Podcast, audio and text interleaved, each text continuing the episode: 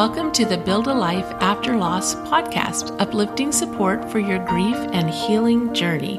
We're here to encourage your hope in the future and strengthen your confidence so that you can build a life of purpose and joy.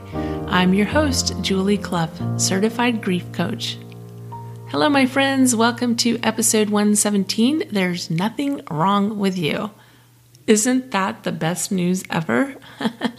when something doesn't feel good, we think there's something wrong with us.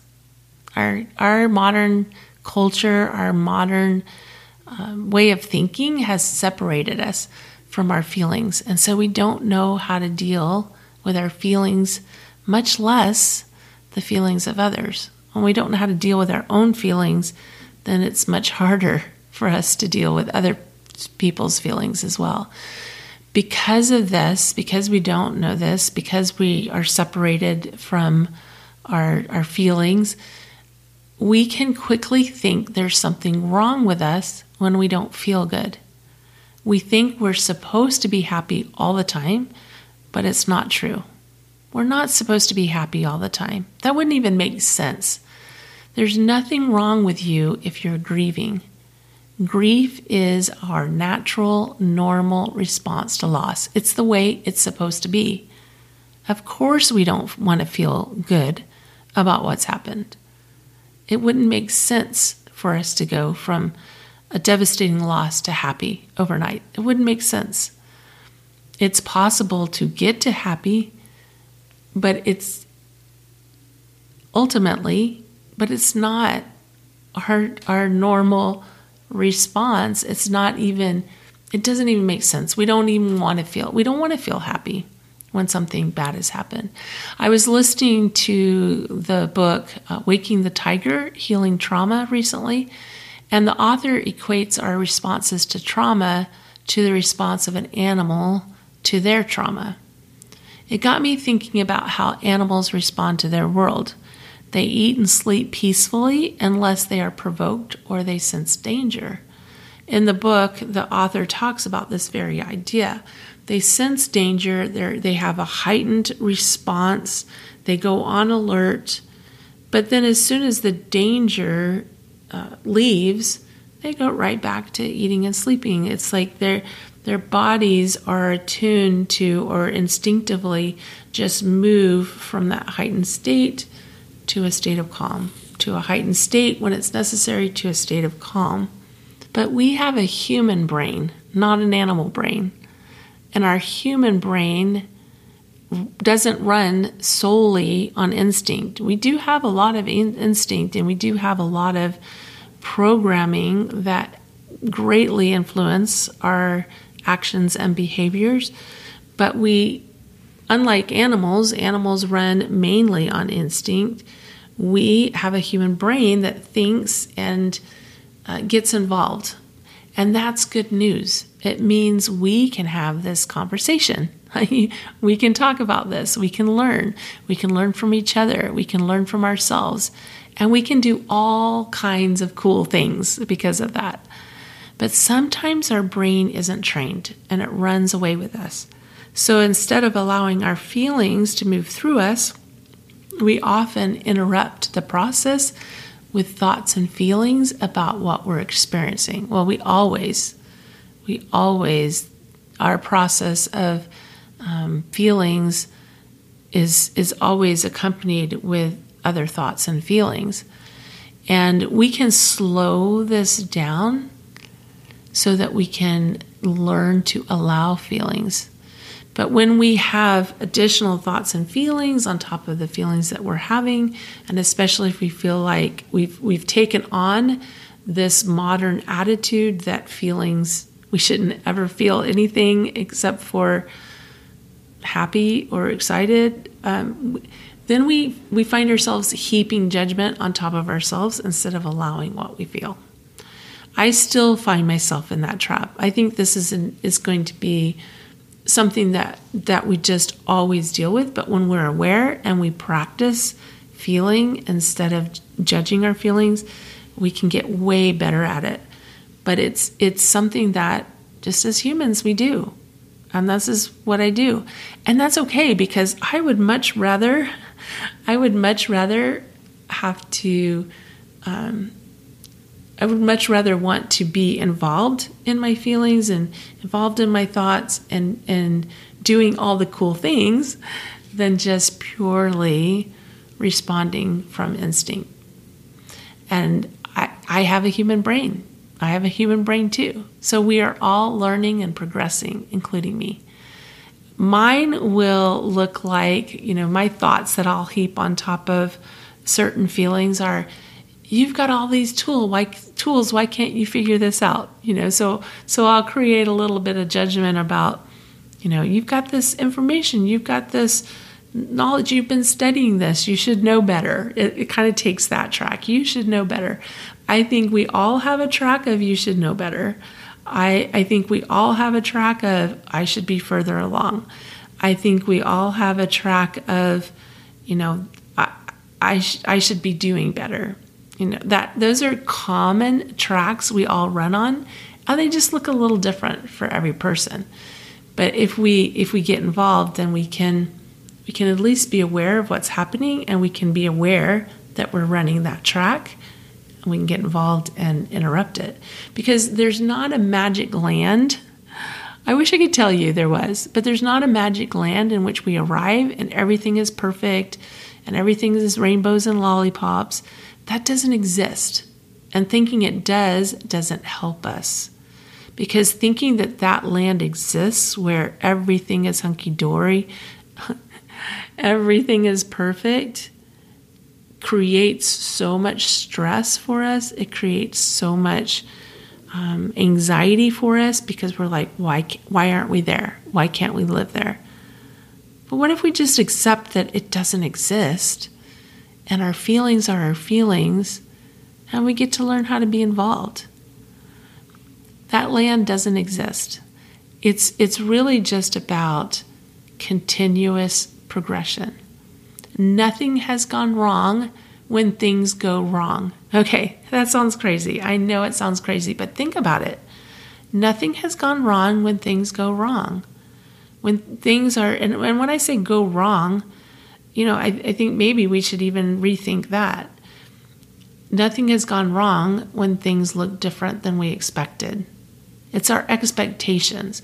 We expect to get up in the morning. We expect to get dressed. We expect to be able to get our kids off to school. We expect to get in the car and our car to start and arrive to work on time.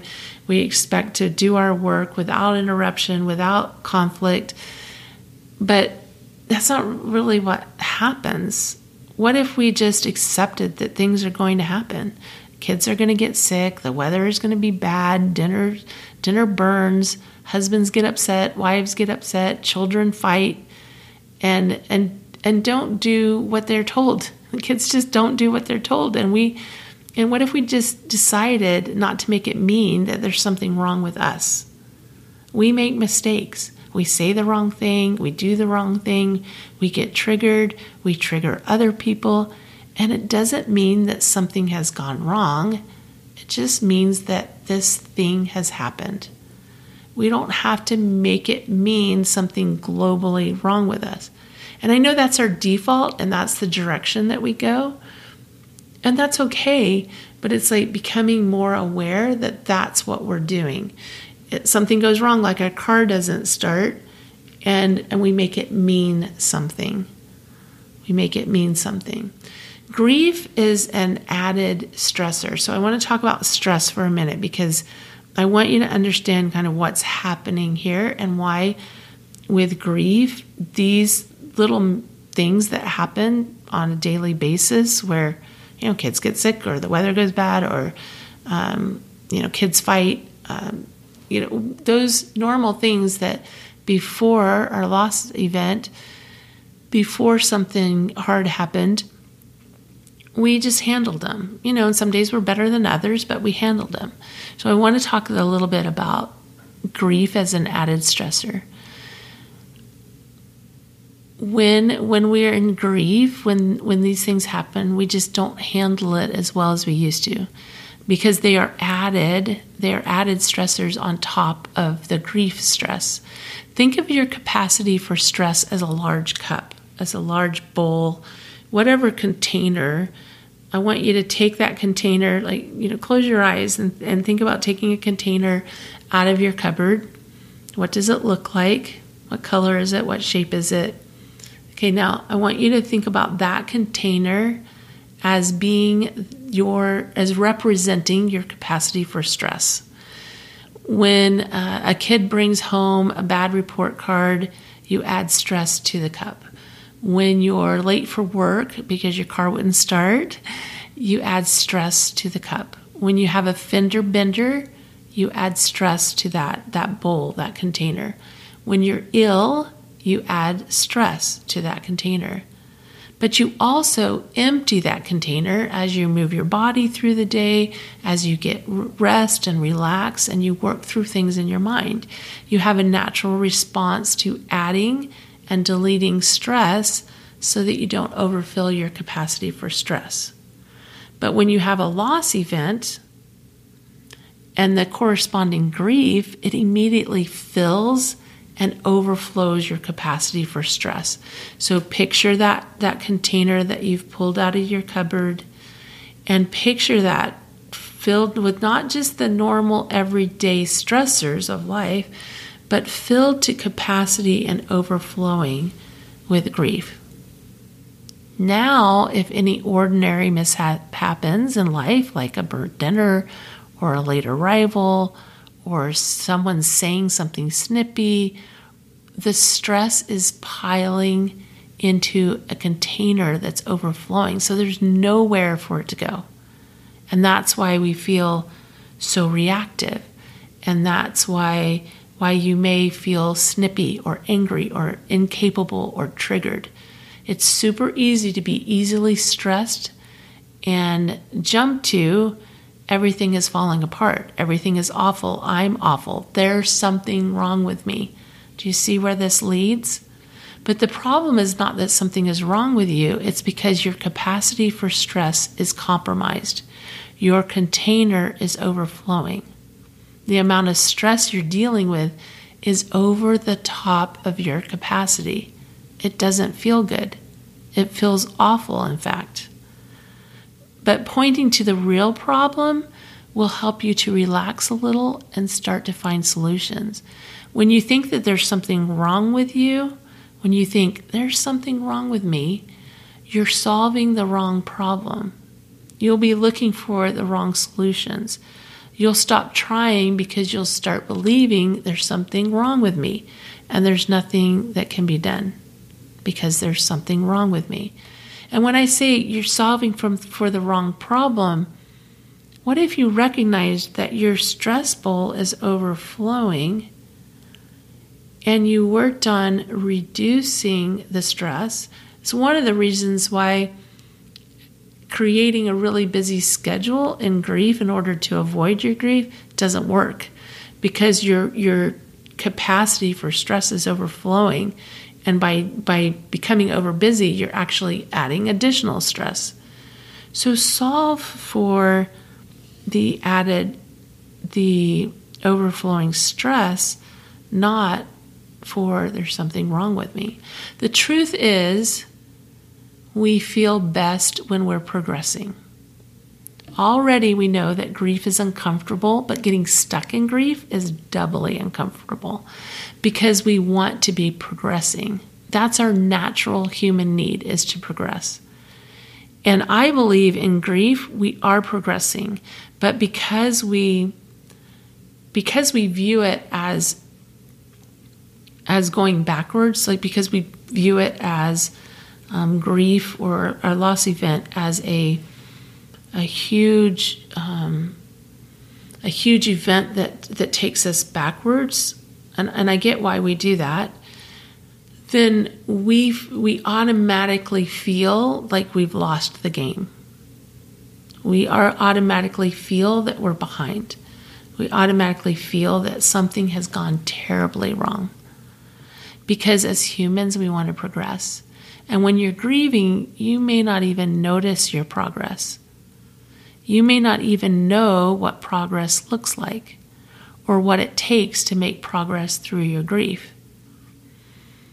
And the the messy middle, the, the messy middle of grief is where um, where we can easily get stuck and where we can easily start thinking there's something wrong with us. That's why I love walking with people through steps to work through their grief is because it not only helps them make progress, it helps them to see the progress they're making. It was interesting to me how many of my clients this this past week said something along the lines of this program helps me pay attention and not just try to avoid my grief. So they're seeing the progress. Avoiding doesn't work anyway, right? Of all the things I've mentioned today, the most important piece is for you to know that there is nothing wrong with you. Continue to practice the thought healing is available to me. I am figuring it out. I continue to attract into my life the people and the resources to help me to heal. I'm going to repeat those affirmations again. I want to repeat that for you again. Healing is available to me. I am figuring it out. I continue to attract into my life the people and the resources to help me heal. Grief is a huge challenge. Grief is a huge challenge, and when we get stuck in the middle, we start believing that there's something wrong with us. But there's nothing wrong with you you're in grief, and grief is hard and it's messy. And I know how hard and complicated it is. I've been there. I almost completely lost myself to the pain of grief. That's why I'm here. Because I couldn't do it alone, and you're not meant to do it alone. You need someone in your corner. If you've been putting off scheduling your free discovery call for whatever reason, then now is the time to schedule. I teach and coach from experience and from knowledge. I'm in your corner. I'm here to help. Schedule your free discovery call today. It's so easy. Go to buildalifeafterloss.com backslash talk. That's T A L K. Have a fabulous week. Remember, I believe in you. I love you.